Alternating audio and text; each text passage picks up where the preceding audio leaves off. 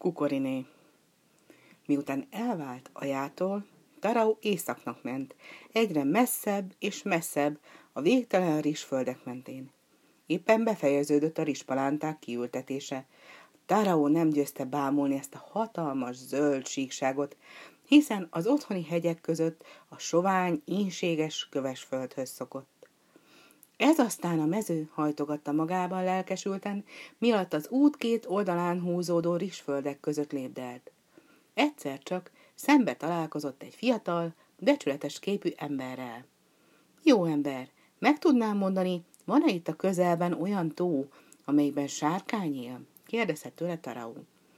Sárkány, csodálkozott el az ember, s megrázta a fejét. Furcsa egy tavat kereselte, azt már hallottam, hogy a mocsárban, Kukoriné birtokán van egy óriás kígyó, de hogy itt valahol sárkány élne, arról nem tudok. Kár, hogy nem hallgatjuk meg az öregek meséit, akkor sok mindent tudnánk. S hogy jutok el Kukoriné birtokára? Csak menj mindig egyenesen, sem erre se tér le. Ha egy napig mész, odaérsz éppen, de vigyázz, meg ne legyen az óriás kígyó, hiszen mindnyájunknak csak egy életünk van. Köszönetet mondott Tarau a vándornak, és továbbment, most már Vinábanban.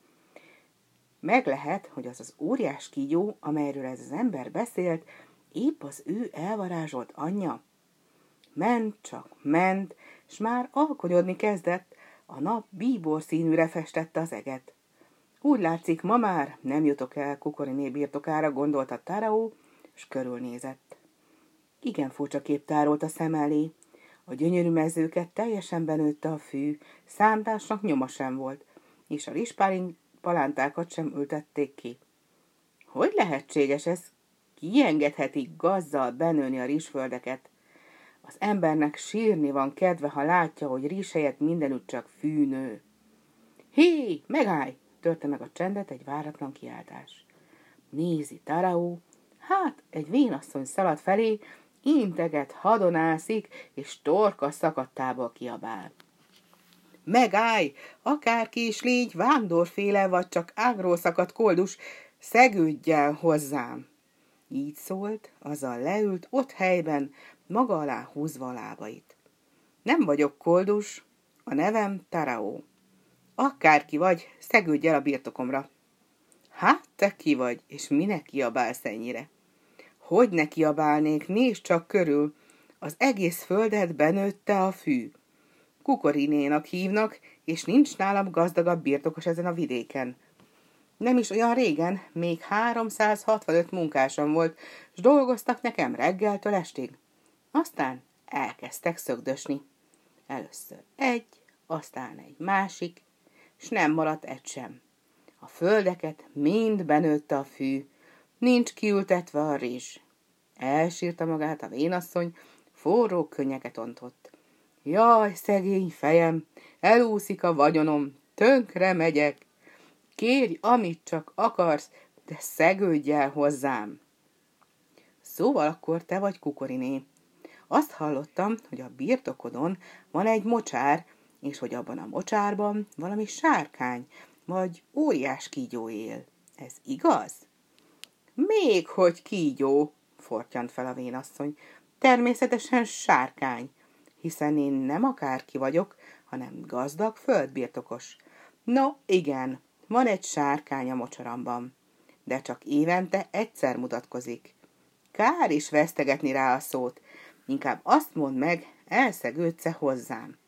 Nos? Jól van, elszegődök, de csak egy feltétellel, a mocsár mellett fogok lakni. Én tudod, olyan vagyok, hogy csak a víz mellett alszom el. Ezt könnyen megígérhetem, hiszen minden munkásom éppenséggel, hogy a mocsár mellett lakott. Mikor megérkeztek Kukoriné birtokára, már éjszaka volt. A ház hatalmasnak látszott, és az ember valahogy azt várta, hogy mindjárt farkasbőrbe bújt emberek ugrálnak ki rajta. Valójában azonban üres volt. A vénasszonyon és egy macskán kívül egy lélek sem lakott benne. Tűz nem világított, pisszenés nélküli csend, sötétség honolt bővül. A ház mögött pedig meg-megcsillanva, a hold fényében ott feküdt a mocsár. a lencsés víz fölé ködereszkedett. Dermesztő, borzongató látvány volt. Ez csak ugyan sárkánynak való hely, gondolta Tarau, a mocsarat kémlelve. Tarau, Tarau, kiáltott ekkor a vénasszony metsző hangon, gyere ide, itt a fekhelyed. Tarau belépett az apró szobácskába, és meglepetésében visszahőkölt. A mécses sápat fényél puszta földpadlót látott, meg néhány szanaszétdobált deszkát. Fogd ezt a deszkát, tedd a fejed alá és aludj. Holnap, kora hajnalban pedig, mikor az első kakas megszólal, kelj fel és láss munkához.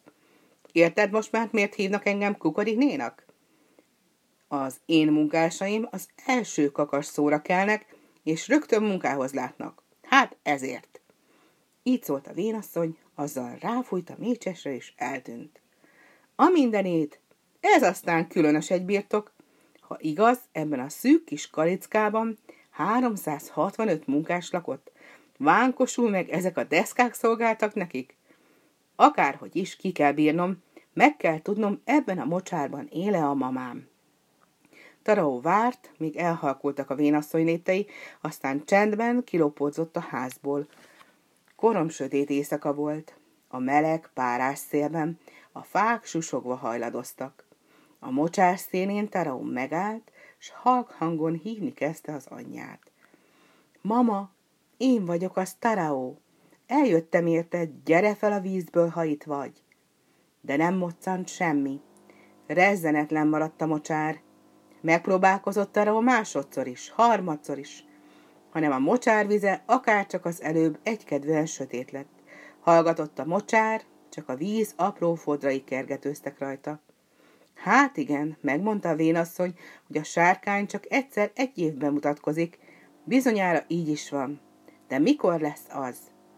Búsan tért vissza Tarau a kamrácskájába, fejét a deszkára hajtotta, és lehunta a szemét.